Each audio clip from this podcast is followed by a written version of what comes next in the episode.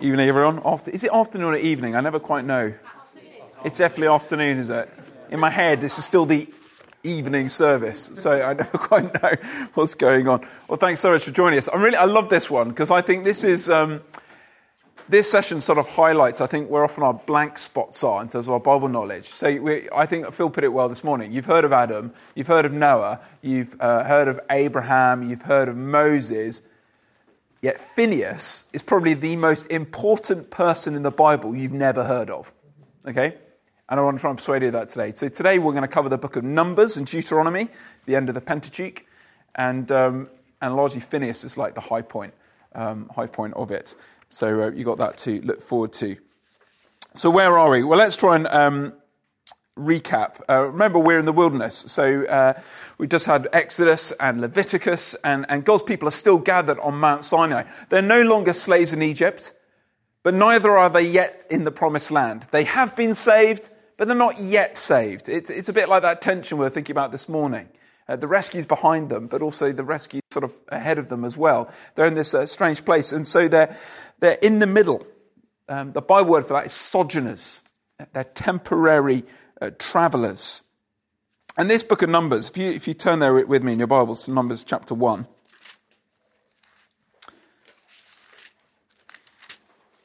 Book of Numbers kind of has a bad rep because of the early chapters of it and the fact that it's called Numbers. Uh, it doesn't sound particularly exciting, does it? It kind of sounds like a snooze fest.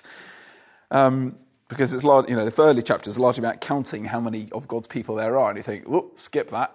Um, but we can see why we shouldn't in a moment. But uh, let me read verse 1, chapter 1, verse 1.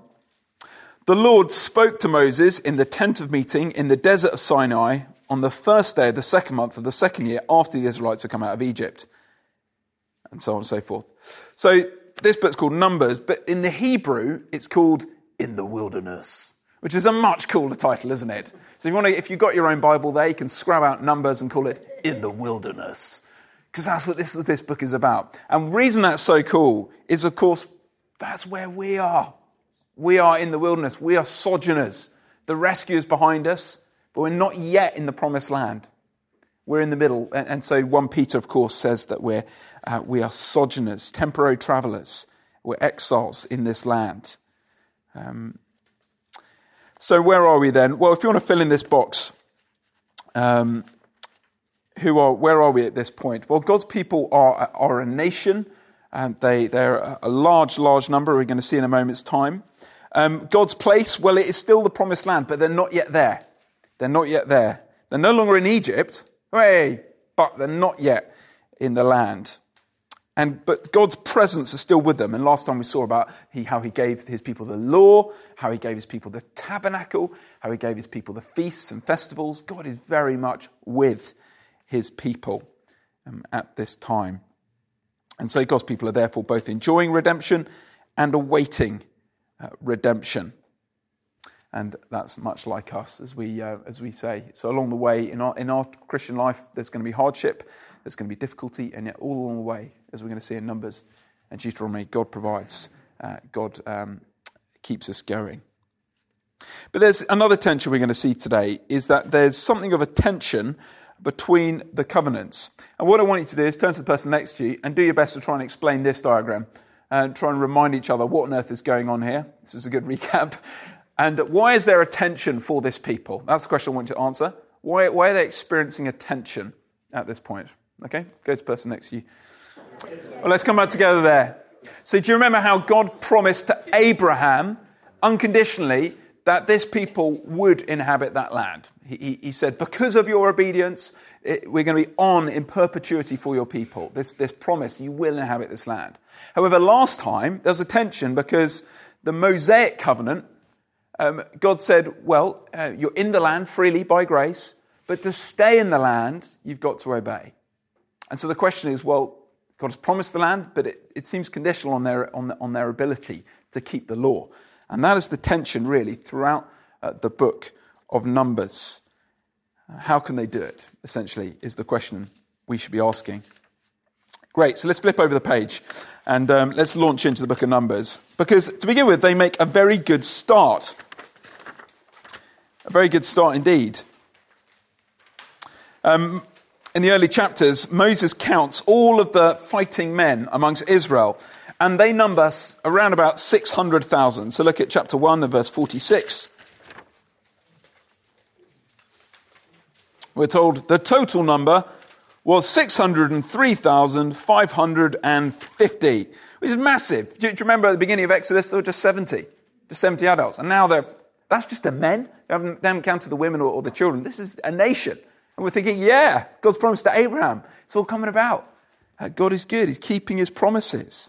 God is being faithful to his covenant. And um, as Numbers goes on, it, it gives very vivid descriptions of how God's people were camped at this time at Mount Sinai. And I've got a picture here to kind of show you. You've also got a diagram in your sheets. Um, so you've got uh, three tribes north of the tabernacle, three tribes south of the tabernacle, three, uh, three tribes uh, to the left of the tabernacle, three tribes to the right of the tabernacle. And, um, and then you've got that all around the middle, you've got the Levites who kind of act as like a, a buffer zone for God's holiness. Because right in the middle is God's tabernacle. That's where God dwells with his people, his holiness in, that, in the tent of meeting there. But the, the, the, reason the priests are around the tabernacle is, is, to, is to prevent God's holiness from consuming the people. They're, they're there to preserve God's people, to keep God's people, to offer sacrifices uh, for God's people. Um, because God is, is not safe. He is so holy. There needs to be a means by which he can still dwell with his people. And, and this is true even on the move. So when um, we're given descriptions of, of how they are to travel, um, when they're traveling from Mount Sinai to the promised land. You see from the bottom of this diagram, the tent of meeting was to be in the middle, and, and, that, and all that stuff was carried by, by the Levites again. And all the other six tribes before, six tribes behind. And so you get the idea that God's holiness is, is almost um, uh, protected by the Levites, but also that the unholiness of the people, the uncleanness of the people, uh, it, that they're protecting the people from God's holiness too. You see how important the Levites are, the Levites are uh, in this description. It's like a holy buffer zone. And so, um, you know, you flip through the pages, the early chapters of Numbers, it, it begins kind of well as various uh, laws are given and, and the descriptions of the Levites are given. They, they celebrate the Passover uh, for the first time since leaving Egypt, and that's a great moment for them. It, it all begins really, really well. And then in chapter 10, the cloud of the cloud, uh, which represents God's presence, um, moves onwards, indicating that God's people should now leave Mount Sinai and begin this journey to the promised land He's promised them. And so this good start almost immediately turns into a rather depressing decline. Everything goes wrong pretty much from this point onwards. Um, and um, throughout the book of Numbers, we kind of see four things happening repeatedly. Um, it's like in cycles, over and over and over and over and over again. These four things we see people rejecting God, we see them rejecting Moses, we see them rejecting the promised land, and we see them embracing sin. So, what I'm going to do is give you some examples of those rather than sort of going through the whole book in detail. So, look at chapter 11 with me. And let me read that for you. says this Now the people complained about their hardships in the hearing of the Lord. And when he heard them, his anger was aroused. Then fire from the Lord burned out from among them and consumed some of the outskirts of the camp. When the people cried out to Moses, he prayed to the Lord, and fire died down.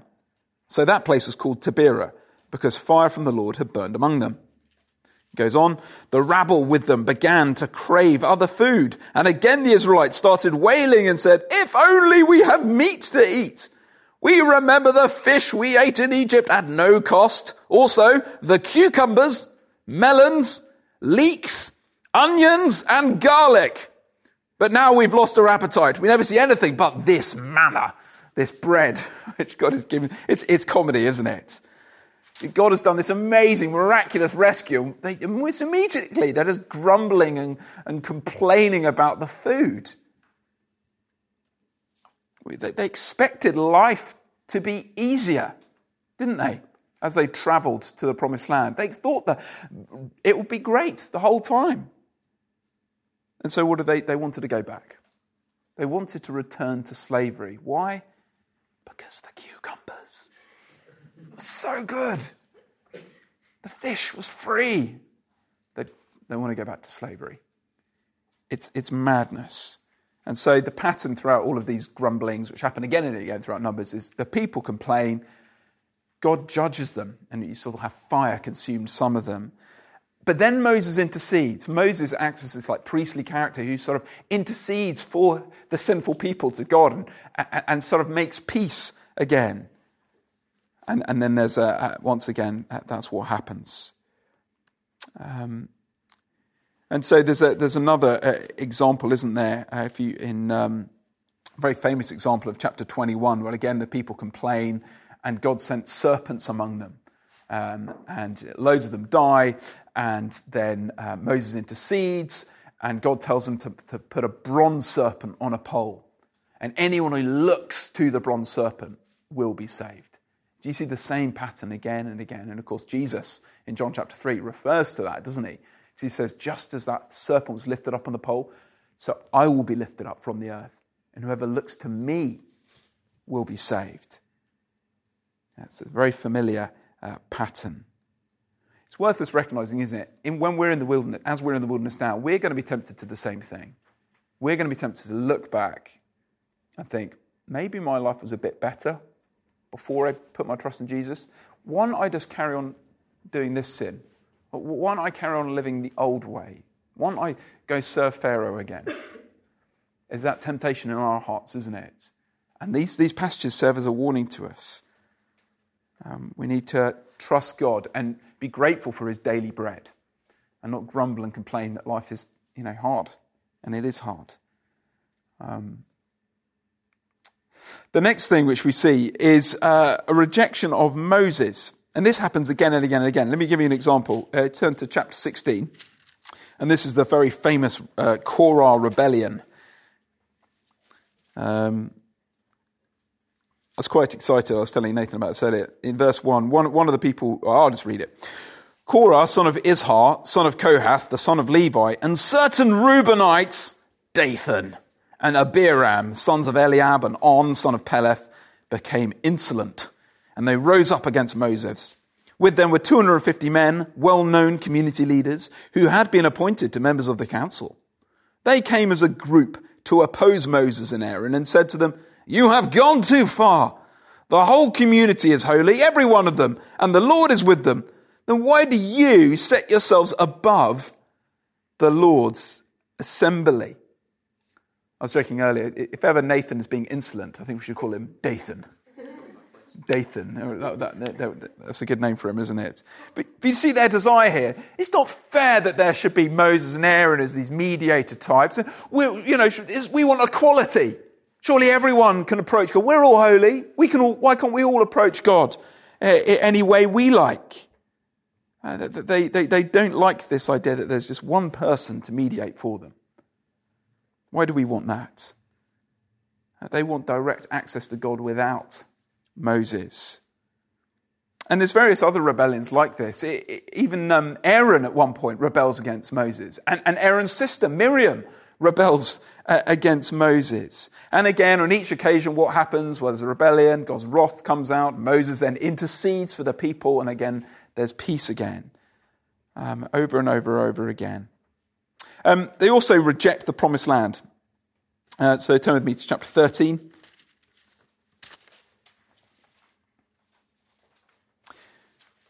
So, very quickly, they're right on the edge of the promised land. And they, um, Moses sends spies to check out the land. So, look at verse 27. So the spies come back. And this is the report they give. Verse 27. They gave Moses this account We went into the land which you sent us, and it does flow with milk and honey. Here is its fruit. I love this, um, this painting um, sort of showing this enormous uh, um, bunch of grapes on, um, on, on, a, uh, on a stick. And, and that's, that's the picture here. This enormous, weighty fruit. This is a fruitful, fruitful, good land, like the land of Eden, a land flowing with milk and honey. But it goes on, verse 28. But the people who live there are powerful and the cities are fortified and very large. We even saw descendants of Anak there. The Amalekites lived in the Negev, the Hittites, the Jebusites, the Amorites lived in the hill country, and the Canaanites near in the sea along the Jordan. Then Caleb silenced the people before Moses and said, We should go up and take possession of the land, for we can certainly do it. So it's a great land. And Caleb's like, Yeah, let's do it. Come on, let's go, let's go. The Lord's with us. What could possibly go wrong? But then some of the other spies give a bad report of the land. Uh, look at verse 30. Sorry, verse 31. But the men who had gone up with Caleb said, we can't attack these people. They're stronger than we are.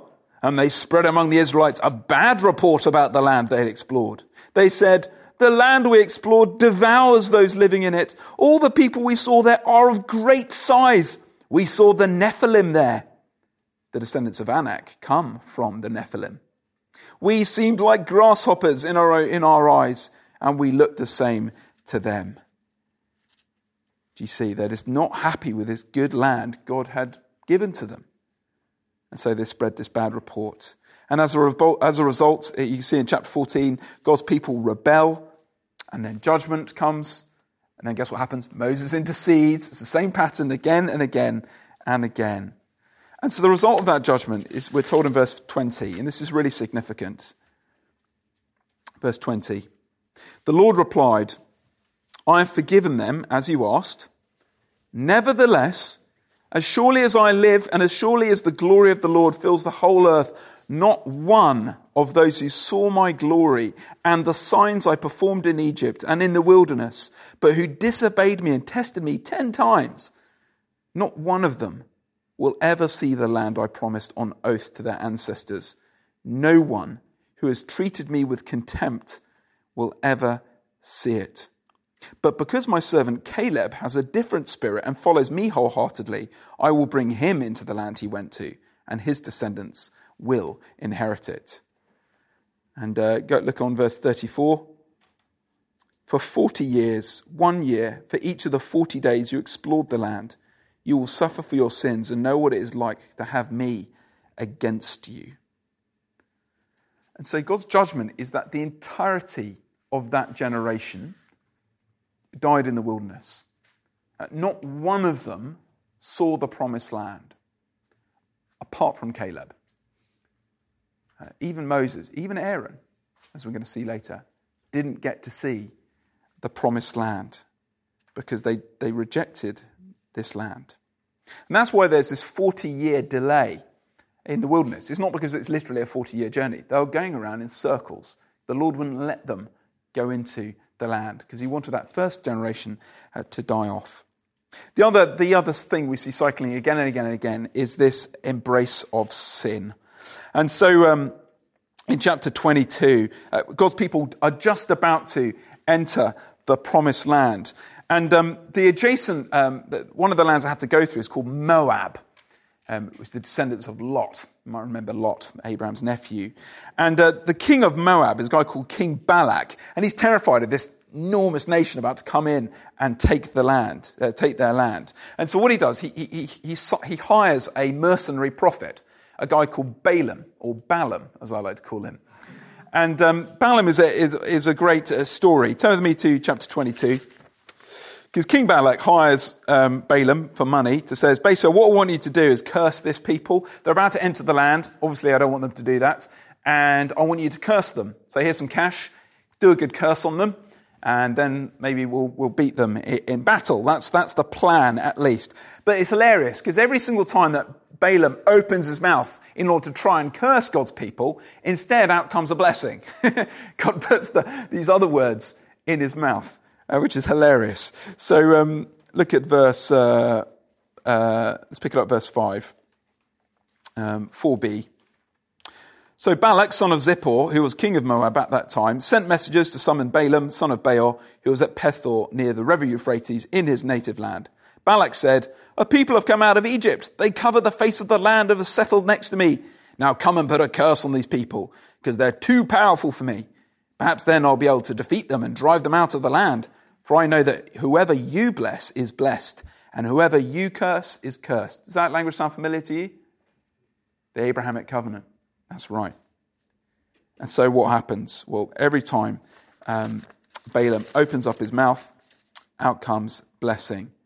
And so um, one of the other, there's the famous example, isn't there, of, of Balaam uh, trying, trying to get his donkey to go to uh, God's people that he might pronounce the curse on them.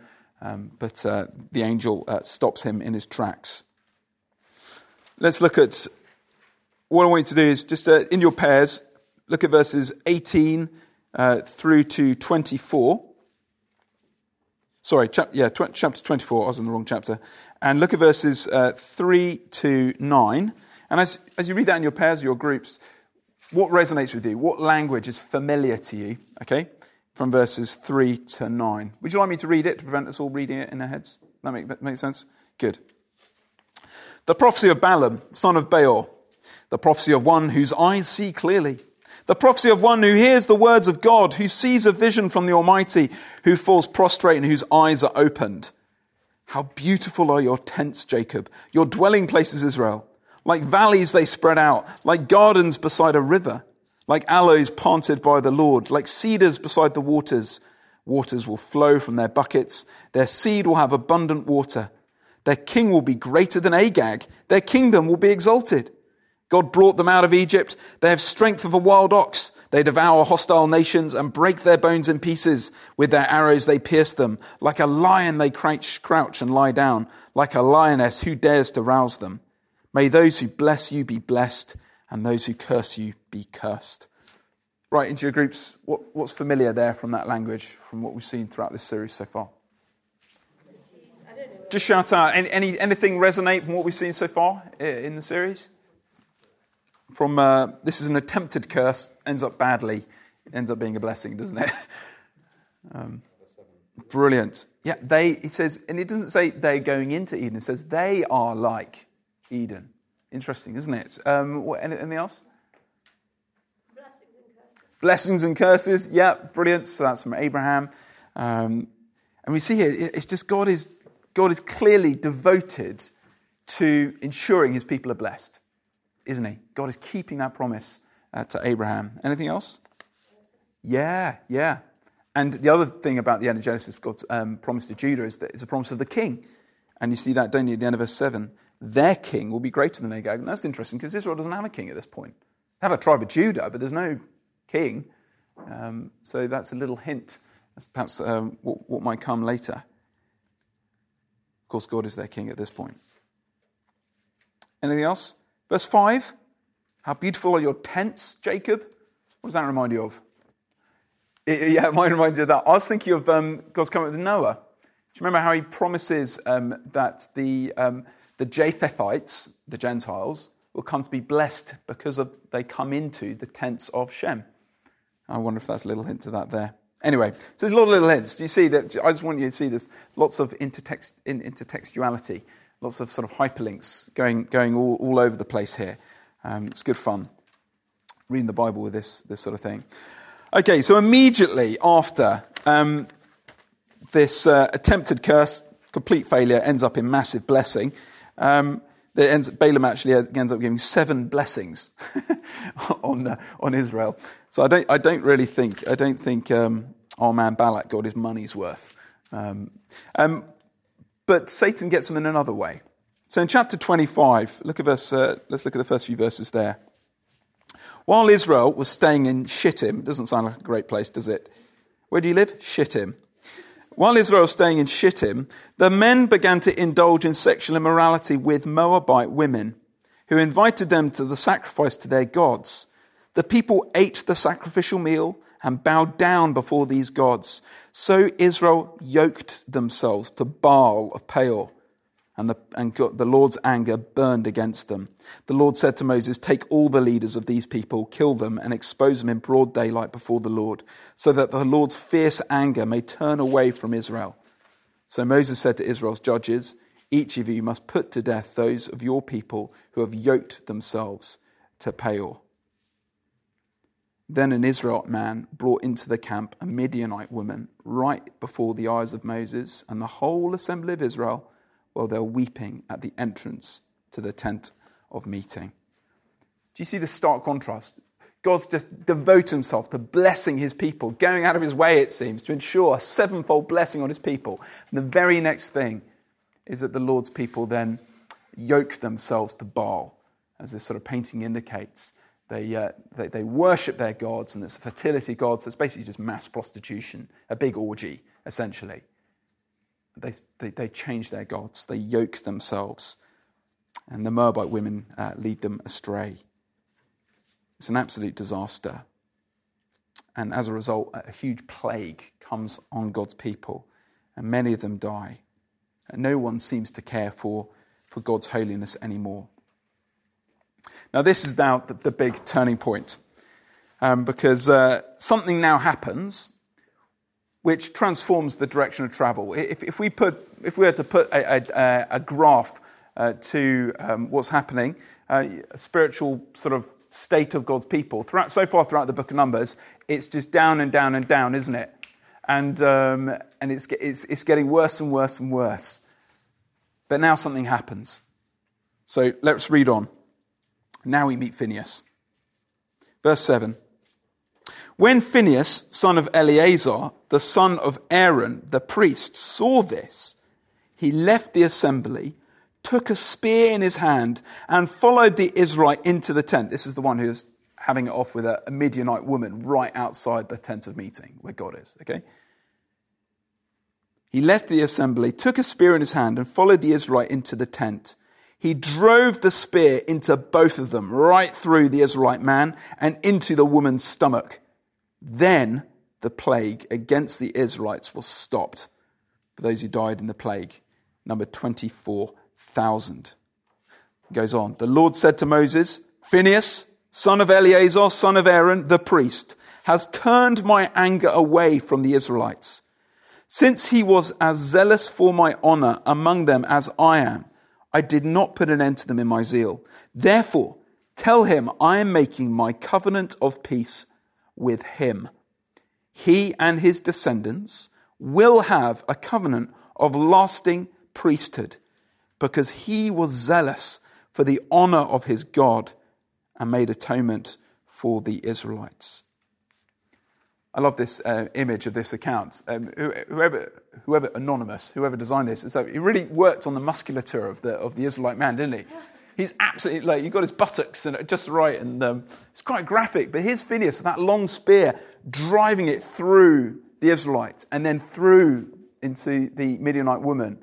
And I think that's, po- that's poignant because, of course, we, told, we were told in the previous passage that God's people had yoked themselves binded themselves, united themselves with these false gods. And I guess there's an irony in this judgment, isn't there? As he literally pins them together with the spear. It's brutal. Uh, but this great act of um, justice, that, that this man is flagrantly doing this before the Lord, he's doing it in sight of all the people, he's not hiding around. He's doing it to boast of, it, of, his, of his freedoms. Um, and yet, what Phineas does uh, triggers a new covenant. God promises this because of you, Phineas, there's always going to be a priesthood. Phineas's actions here might sound violent, but it actually saved a whole people. Because of this, the plague stopped. Loads of people were saved. Many died, but many, many more were saved uh, because of what he did. And so, uh, just like uh, with Noah and with Abraham, uh, and this diagram becomes familiar again, this sort of covenant. Because of uh, obedience, there's now on in perpetuity a covenant of priesthood. Um, there's always going to be a priesthood for God's people. There's always going to be someone to intercede for God's sinful people.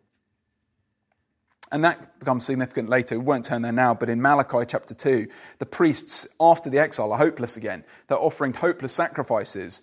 And, and God says, I'm not accepting this. You're offering me blind and lame animals. You're giving me the worst. You know, you're just giving me the, the, the offcuts.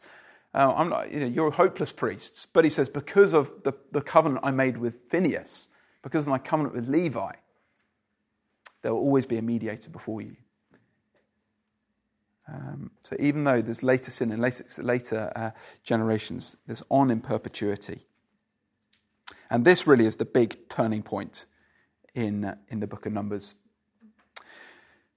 Um, so there we are. so even though, as we see, God's people are breaking God's covenant, that Mosaic covenant, they should, the curse should be falling upon them. Because God institutes this covenant with Levi, it keeps them going. There's always going to be a mediator before them. Turn to the person next to you and buzz for a few minutes, and we'll have a bit of Q&A. Once, uh, so I don't know what questions have been popped up there. So turn to the person next to you. Ollie's got our first question. Yeah, so Ollie's question is why isn't it called the Phaneutical covenant? Why is it the Levitical covenant? I, yeah, I think it's, it's simply that. Um, also, later, if you turn with me to Jeremiah 33, um, Jeremiah picks up on this covenant as one of the most significant. Um, he's doing his survey. Um, if you look at chapter 33, uh, verse 20, we looked at this passage when we looked at the Noahic covenant, but verse 20, this is what the Lord says If you can break my covenant with the day and my covenant with the night, so that's the Noahic covenant, so that day and night no longer come at their appointed time, well, then he, my covenant with David, my servant, and my covenant with the Levites, who are priests ministering before me, can be broken. And David will no longer have, may have a descendant to reign on my throne. So you see, it's referred to as the Levitical covenant, my covenant with the Levites. Um, so I think that's why. Yeah. Um, so Loz pointed out on, on, my, on, my, diagram here that the Abrahamic and the Levitical are sort of conjoined and also conjoined with the, the, new covenant later. That's because they're all kind of the same type of covenant. They're, they're royal grants. Um, they're blue. So um, you're in by uh, Noah's obedience or Abraham's obedience or Levi, uh, obedience or Christ's obedience, as we're going to see, then on by grace in perpetuity for all those in union uh, with him. That's different to the Adamic and the Mosaic, which are suzerain and Vassal treaties. The other distinction is you notice the, the first two are cosmic covenants, that is, they're with all creation. Um, the Adamic, the Noahic, it's, they're, they're, very broad, whereas Abraham uh, to the Davidic covenants are national covenants, they're just for Israel. Um, the new covenant is for Jews and Gentiles, so it kind of broadens out again. Yeah. Does that make sense? It's not, I'm aware, it's not the, it's not the most straightforward diagram, but it's the best I could do. Yeah. A good question. I think it's a really important question. Um, I, should, I should have that. Um, um, so the question was uh, when you know Caleb's one of the spies, and one of the other ten spies, it's Joshua and Caleb, said, "This is a good land." Um, and the other 10 said, uh, No, we can't beat these guys. It wasn't so much they were lying, they both said the same thing. Um, Caleb said, Yeah, there's strong enemies there. Sons of Anak are there. Um, it's a good land, land flowing milk and honey, but, you know, but we can take them. We can take them. They said, they, they, they, didn't say, no, it's not a good land. They said, we're not going to take this land because they, there are giants there. They're, they're descendants of the Nephilim. We, no way we can do that. Um, so they're, they're, Caleb was real. Yep, giants, but great land. Come on, we can take them. They were just, they were, they were just doubted God's ability to give them victory there. So they didn't, yeah, they didn't say it's, yeah, it's, it's, it's, awful. It's just a car park, this land. There's nothing green there. You know, they didn't lie. They, they, they just they said, we just don't think we can take it. So, so the issue is trust. They didn't trust God, whereas Caleb did. He had a different heart in him. Mm. Thank you, James. So, so thank you. That's a helpful correction. Um, so, so James has picked up that actually they, they said the land swallows up its people. I always read that as the people, you know, this, these people who are going to fight us in battle are going to swallow us up. Um, but actually, yeah, it could be that they are distorting, um, they are lying yeah. So maybe Caleb did say something, it's just not recorded. Yeah, don't know. Shall we break there? If you want to um, stretch your legs a bit, stand up, get a glass of water, um, and then we'll continue. We'll continue on to, into Deuteronomy after the break. All right. So then, um, so as I, as I mentioned, this uh, this diagram here. So things now get better, okay? Because that first generation died and, uh, now, and things are now going to get better. And so, immediately after this Phineas episode, God um, tells Moses to conduct a second census, and you see that in chapter 26. And um, look at the results of this census. It's quite interesting. Uh, verse 64, near the end, page 124, we're told uh, that there are now 601,730. And this is the, the verdict. Not one of them was among those counted by Moses, Aaron, the priest, when they counted the Israelites in the mountain of, uh, on the desert Sinai. For the Lord had told those Israelites they would surely die in the wilderness, and not one of them was left except Caleb, son of Jephunneh, and Joshua, son of Nun. So you look in that box there, you might think, oh, no, it's slightly fewer numbers. 601, well, that's, that's about 2,000 less than the first census. You might think, oh, that's a bit disappointing. But the whole point is, no, no, there's no overlap. there's no overlap between the, the numbers there. That's 601,730 brand new people who weren't even alive the first time there was a, cent- a census of, of, fighting men. So this is a miracle. Um, God can make a people out, out of nothing. it's a, a sort of in, in, a generation that that's how fruitful um, God's people were. All of them are new. And so that, that's the second census shows us God can start again. And so the conquest begins in earnest. Uh, if you flip over to chapter 33, um, we, uh, we find God's people right on the boundaries of, uh, of the promised land. And then, just as they're about to go in, God gives them this charge. Chapter 33, verse 50. On the plains of Moab by the Jordan, opposite Jericho, the Lord said to Moses, Speak to the Israelites and say to them, when you cross the Jordan and into Canaan, drive out all the inhabitants of the land before you. Destroy all, the, uh, all their carved images and all their cast idols, and demolish all their high places. Take possession of the land and settle in it, for I have given you the land to possess. Distribute the land by lot according to your clans, etc., etc., etc. So God basically says, Here's the land, it's yours. But you must, you must, you must drive out the serpents. That's what Adam and Eve failed to do, wasn't it? Here's the land. It's, it's a good land. Don't listen to the serpent. God and keep the, the, God, the temple sanctuary, the Eden sanctuary, but they listen to the serpent. And now God says, You're going into the land. It's free. Here it is. You must drive out the serpents. If you don't, they're going to tempt you. And um, I think it's significant. You might have noticed already that anytime we've had interactions with, with members, of, with, with, people in the Promised Land, um, Sihon, king of Og, and, and, and, and, people like that, they're described as the descendants of Anak or the Nephilim. Do you remember? Does anyone remember who the Nephilim are? The giants. The giants. And, who, and who are the giants?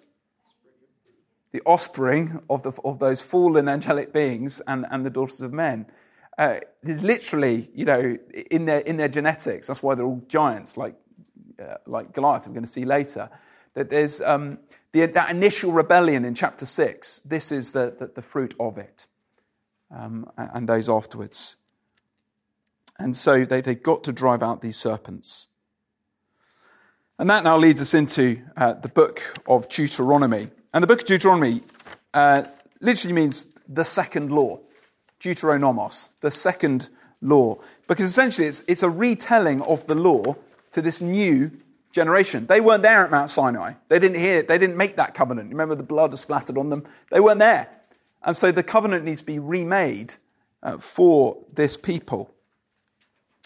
And so the book of Deuteronomy is essentially like a sermon um, with uh, um, Moses preaching to this people as they're just about to enter the promised land. And I don't know if, if you're someone to say to you, what is the, the theologically most important book of the New Testament? You might say Romans. You know, Romans captures so much meaty theology, doesn't it? If you're going to ask what's the most theologically significant Old Testament book, I'd argue it's Deuteronomy. Um, it, it, captures so much, uh, which is crucial to understand um, about how we understand how the Bible works and how it fits together. So, to begin with, um, God is God's faithfulness to the past generation is reviewed. And we're given like a previously in the Pentateuch, chapters 1 to 3. And um, we're given a little recap of what's gone on there. Uh, but then the Mosaic covenant, God's covenant with Israel, with Israel is, is renewed. So look at chapter 7.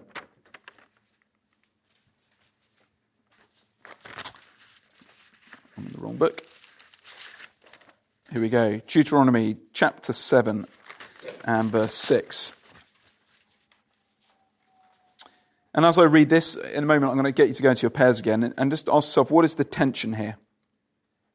Verse 6 For you are a people holy to the Lord your God. The Lord your God has chosen you out of all the peoples on the face of the earth to be his people, his treasure possession. The Lord did not set his affection on you or choose you because you were more numerous than the other peoples, for you were the fewest of all peoples. But it was because the Lord loved you and kept the oath he swore to your ancestors that he brought you out with a mighty hand and redeemed you from the, from the land of slavery, from the power of Pharaoh, king of Egypt. Know therefore that the Lord your God is God. He is the faithful God, keeping his covenant of love to a thousand generations of those who love him and keep his commandments. But to those who hate him, he will repay their fate by destruction, and he will be not to be slow to repay to their face those who hate him. Therefore, take care to follow the commands, decrees, and laws I give you today. What's the tension there when you go into your pairs again? The tension there is that God made a, made a promise on oath to Abraham's offspring that they will possess this land. The tension is that they must keep the law in order to remain in the land. And, and, and, that's, and, that's, uh, um, and that's, that's what happens. Um, as this uh, Mosaic covenant is renewed, this tension is, is getting more and more explicit. Um, the law is also expanded and elaborated on. Um, so, for example, in chapters 17 and 18, which is the, the very middle of the book, um, God gives specifically more laws for the future. There are laws for kings. They don't have a king yet. There are laws for kings for when they come along. There are laws for priests, and there are laws for prophets. And those laws are really, really important, particularly as we come to 1 and 2 Samuel, 1 and 2 Kings, to understand how people failed later. Um, it's, uh, the law is, um, God has high expectations for Israel's leaders in particular. Um, if you look at chapter 18, verse 15, there's a very important promise there. In giving these laws to the um, laws for prophets, he says, The Lord your God will raise up for you a prophet like me from among you, from among your fellow Israelites. You must listen to him. So at some point, Moses is going to die, but God promises one day there's going to be a prophet like you, a prophet like Moses. And so, oh, who's that? Who's that going to be? And uh, it's, it's an un, sort of a bit of a mystery to follow. So then, God then says, well, if you obey my law, it's going to be blessings. If you disobey, it's going to be curses. And, and the way God portrays this to his people is really vivid. I don't know if you can see on this map, if you sort of zoom in. God's people aren't yet in the land, but he says, when you take the land, there are two mountains in the land uh, Mount Ebal and Mount Gerizim. And what I want you to do when you take the land is to go in, I want you to split in half. Um, half the tribes are going to stand on one mountain, the other half are going to stand on the other mountain, and the Levites are going to stand in the valley in the middle. And what I want um, you guys to do is um, I want uh, the guys on one mountain to shout uh, at, the other, uh, at the other mountain, and I want the guys on the other mountain to shout at the other mountain. What are they to shout? Well, look at chapter 28 with me. Chapter 27, sorry. They're called the two mountains of witness because this will act as a witness against them should they break this covenant. Um, so you see there, chapter 27, that the heading curses from Mount Ebal. So all those on Mount Ebal would shout out the following curses. Look, for example, verse 15 Curses anyone who makes an idol! And, and, and all those on the other mountain would have heard this shout. And, but in chapter 28, the, the other crowd shout as well. And, and they shout blessing of all the things which would happen if they obey God's covenant and keep the land. And as you look through these various different curses and blessings, which are really, really important chapters, um, you see the same um, repetition of all those themes in Genesis chapter 3. Uh, God's people will, be, will either be blessed if they obey Him, their wombs will be blessed, or they'll be cursed, their wombs will be cursed. Uh, their, their ground will be blessed, with fruitful, or will be thistles and thorns. Um, God's presence will be with them if they, if they obey, or they'll be exiled eastwards. Blessings or curses, depending on, on, on how they do. And I love this painting, which sort of captures the idea which mountain would you want to be on? you know, it's uh, one, one mountain representing just death and, and, and thistles and thorns and curse, and, and this other mountain representing life vibrancy because of obedience. Choose life, essentially. Choose life. So, what this all exposes, and, and the, the way Deuteronomy ends is, is really in chapters 29, what it exposes is that what God's people really needs are new hearts. Because the whole, whole episode in the wilderness has kind of exposed that God's people, they have the law, they have God's good law, but they don't yet have hearts which are able to obey it. They, they, they, don't have the Holy Spirit yet, essentially. The law is good, but it doesn't have the power to save them. And so uh, look at um, chapter 29 and verse 4. Moses ends his sermon saying this, verse 4 But to this day, the Lord has not given you a mind that understands, or eyes that see, or ears that hear. But basically, saying, You can't do it. You can't obey this law. It's not within your, your capacity. And so he says, essentially, exile will happen. Chapter 29 is a prophecy of what's going to happen. Uh, look at verse 24 over the page. So basically it says, You're going to go into exile. Verse 24 All the nations will ask, Why has the Lord done this to the land? Why this fierce burning anger? And the answer will be, It is because this people abandoned the covenant of the Lord, the God of their ancestors, the covenant he made with them when he brought them out of Egypt. They went off and worshipped other gods and bowed down to them, gods they did not know, gods he did not give them. Therefore, the Lord's anger burned against this land, so that they brought on it all the curses written in this book. In furious anger and in great wrath, the Lord uprooted them from their land and thrust them into another land, as it is now. They can't, they, you know, even now we see the prophecy, the prophecy of the exile to Babylon. And yet there's hope. In chapter 30, we're given hope of a new covenant. Something's going to happen at some point after the exile whereby the hearts of God's peoples are going to be changed so that they desire to obey this law, so that they want to obey this law, so that they choose life instead of death. And uh, this sort of tees up really what we're going to see uh, in the new covenant when we finally hit Ezekiel. We had this morning the reading in Ezekiel 36, didn't we? The promise of new hearts, washed hearts. That's what God promises um, in uh, anticipatory form here, chapter 30. Okay, we're done. The question is, why should he care about the Levitical covenant? Because previously, probably most of us didn't care about it. It didn't factor much into our, into our Christian life. Why should you care about the Levitical covenant? Well, I want you to see you desperately, desperately need a mediator. You really do. Turn with me to chapter 10 of 1 Corinthians in the New Testament.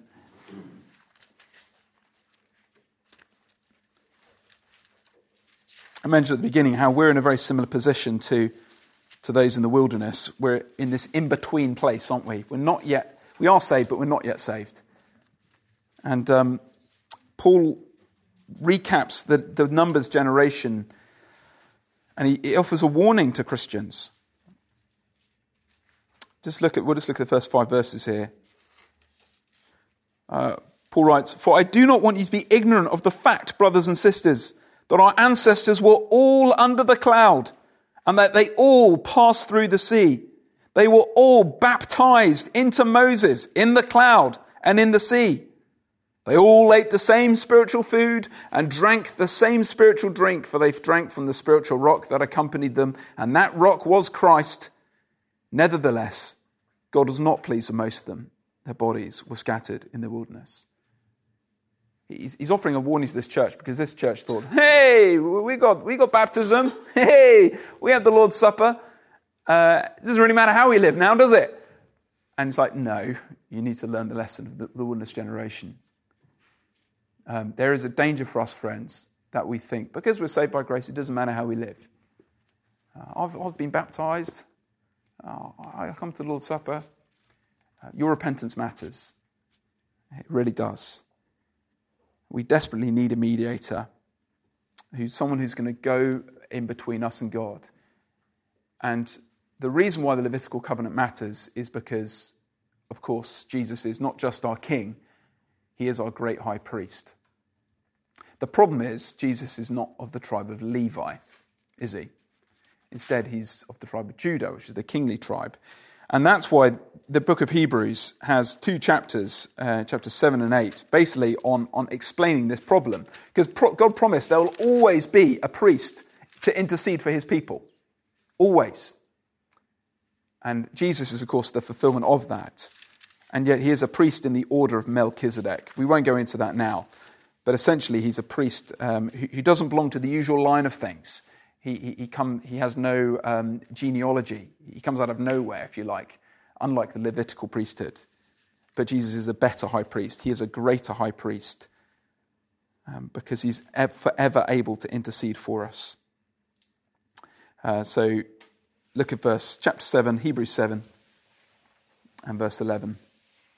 It says this If perfection could have been attained through the Levitical priesthood, and indeed the law given to the people established that priesthood, why was there still need for another priest to come, one in the order of Melchizedek, not in the order of Aaron? And he goes on to make that case. So there you see, Jesus is our great high priest, and it's because of Phineas that Jesus is our great high priest. That's why you should care about the, Levitical covenant. Now you know. And in a moment's time, we're going to sing of that great high priest whose name is love, whoever lives to plead for me. Let's have a, one last Q&A. A nation of priests have priests. And um, how does that map across to the New Testament, where, again, the church is a, is a holy priesthood and, and a plurality of priesthood, priesthood and yet Jesus is the one who wrote. How do we understand that? Good, really good question.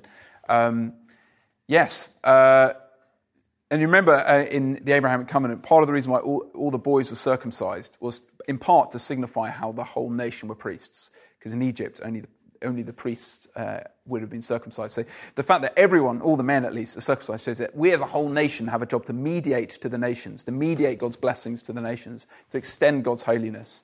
I think what Exodus and Deuteronomy show us is that even God's people, if they are to be successful priests to the nations, to extend God's blessing and mediate for them, they too need a priesthood. They too need forgiveness. They too need sacrifice uh, to do just that. Come to the New Testament, yeah, the whole church are priests. Please never call me a priest or refer to me as a priest. I'm not. Um, I'm a presbyter, I'm not a priest.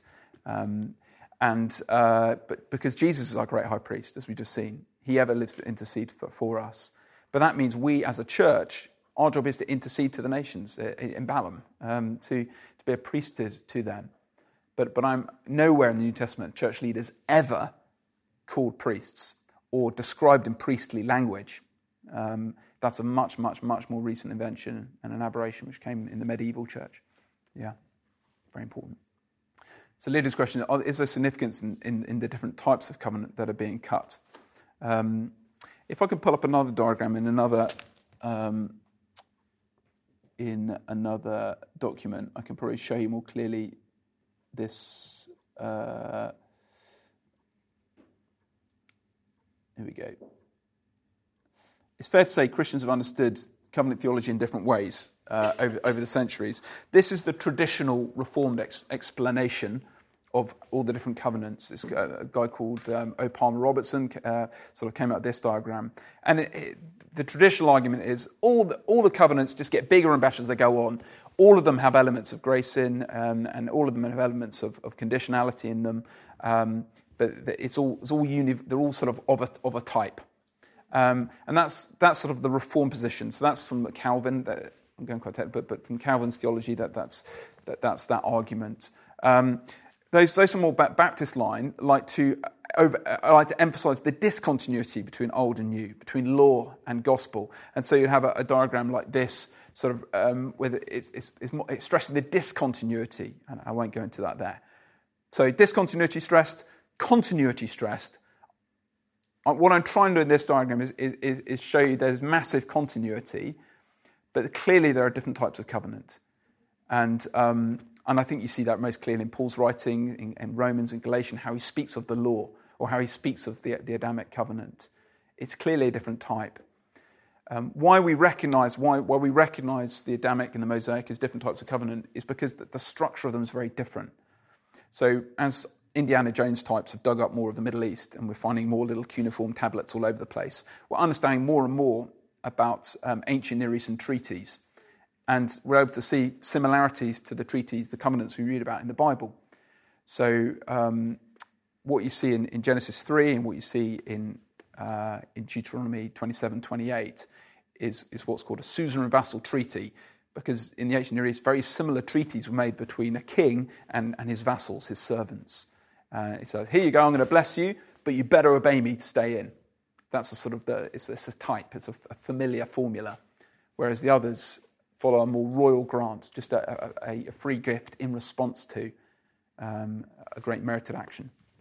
So those are the differences between. Does that kind of answer your question? I'll just. Yes, we here last week. Okay, cool. Um, so, um, so Lydia's follow up is surely the Mosaic covenant seems like a regression. Um, you know, it was all going great with the Abraham covenant. Why can't we just stick with that? Um, Paul makes the case in Romans. There's a why was the law added? you know, well, why why don't we just stick? And, and the law was added to show um, the need to show Israel that the problem of sin, basically, and to to highlight human sinfulness in order that they might see they need a savior. And so this law is a national covenant. that The Mosaic covenant was given to Israel.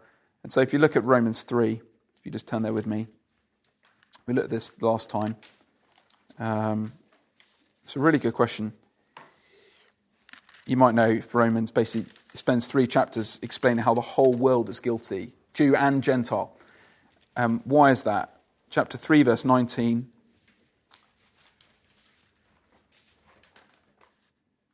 Now we know that whatever the law says, the Mosaic covenant, it says to those who are under the law, Jews, so that every mouth may be silenced and the whole world held accountable to God. Therefore, no one will be declared righteous in God's sight by the works of the law. Rather, through the law, we become conscious of our sin. So I think God's purpose in giving his people the law is, remember we saw last week, it's a good thing. God reveals his good character. It's a blessing. But it doesn't have the power to save because God's people don't have the ability to keep the law because their hearts aren't yet circumcised, their hearts aren't yet changed. So, what does the law do? It shows us human sinfulness, it, it drives us to a Savior. Um, you could also say it restrains human evil. Um, law is better than anarchy, and, and law is always a good thing. There's my, um, my summary. Brilliant memory. Thank you so much. Ollie's just reminded me something very clever I said two years ago when I said this, and um, which is that when God's people were in exile, why? Because they broke the law. What, where was the locus of their hope? Did they look back and go, "Oh, we just need to up our game a bit, lads. We just need to do the law a bit better"? Uh, and then, then we find, no, never, never did the exilic literature do they look back to the law. And we saw that in, in Jeremiah 33. Uh, this is what the Lord says if you can break my covenant with day and night, yada, yada, yada, then my covenant with David, my servant, can be broken, my covenant with Levi can be broken, and my covenant uh, with Abraham can be broken. Oh, that's all the royal grant covenants. doesn't mention Moses, doesn't mention Adam, um, because they're different types. Thank you, that's really helpful. Yeah. Why have we never heard of Phineas and the Levitical covenant before? Um, I think because we probably, if hands up if you did Sunday school as a child. Okay, hands up those who teach children here at our Sunday school or have done in the past. Okay, how would you explain the story of Phineas to, to my daughter Chloe, who's seven year old, without making her want to cry? Okay, okay right, children. Um, we've got there's a big orgy. Okay, oh, how do I explain that? Um, and and then Phineas came along and pinned them together, which is ironic because they were yoking themselves to. You get it, kids? And um, that might be one part of it. It's, it's, it's quite an adult story. Um, another reason why is because I don't think we do books like Numbers. We don't do the hard books with kids, and we should do. Um, um, but yeah, I, I, think it's constantly referred to. You know, saw it in Jeremiah 33, you see it in Malachi 2, you see hints of it in the New Testament. It's an important covenant. Yeah. Yeah, it could be it. Johnny's point is, though, we struggle with the category of priesthood because we're nervous of Roman, becoming Roman Catholics or something. Yeah, maybe that's it. Yeah, what makes Phineas so special? Because it, um, Morgan's point is it's not like he's the first guy to stop a plague. Um, he's not the first Levite to, to, wield God's justice for him and to guard God's sanctuary, um, which is what. So why, you know, what is it that extraordinary? Um, perhaps my punt at that is um, what God says of him is uh, in uh, chapter 25. Um, uh, he and his descendants will have a covenant of lasting priesthood because he was zealous for the honor of his God and made atonement for the Israelites. Uh, perhaps the, I don't think it's ever got as bad as Numbers 25 in terms of their idolatry.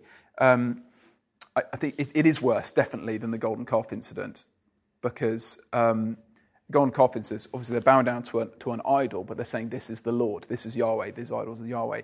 And um, here it's, it's a, you know, they're literally yoking themselves to another God. This is, uh, this is the real depths. They've abandoned the Lord altogether, and they've abandoned the, the, the law. Obviously, adultery is going on. And um, yeah, I, th- I, think he's, it seems as if everyone's doing it. And, and Phineas is the dude who he stops it. Yeah, that was my punt, but I don't really know. Yeah. Good. I look forward to hearing the Sunday school series in Numbers um, uh, coming up. Let me pray and then I'll hand over. Our Father God, thank you so much for our great host priest, whose name is Love, who ever lives to intercede for us. Uh, thank you, Lord, that uh, for Phineas' zeal. Thank you, Lord, that you have called us to be a nation of priests, um, to, meet, to be holy and to mediate your holiness to those around us. Help us to do that. In Jesus' name, amen.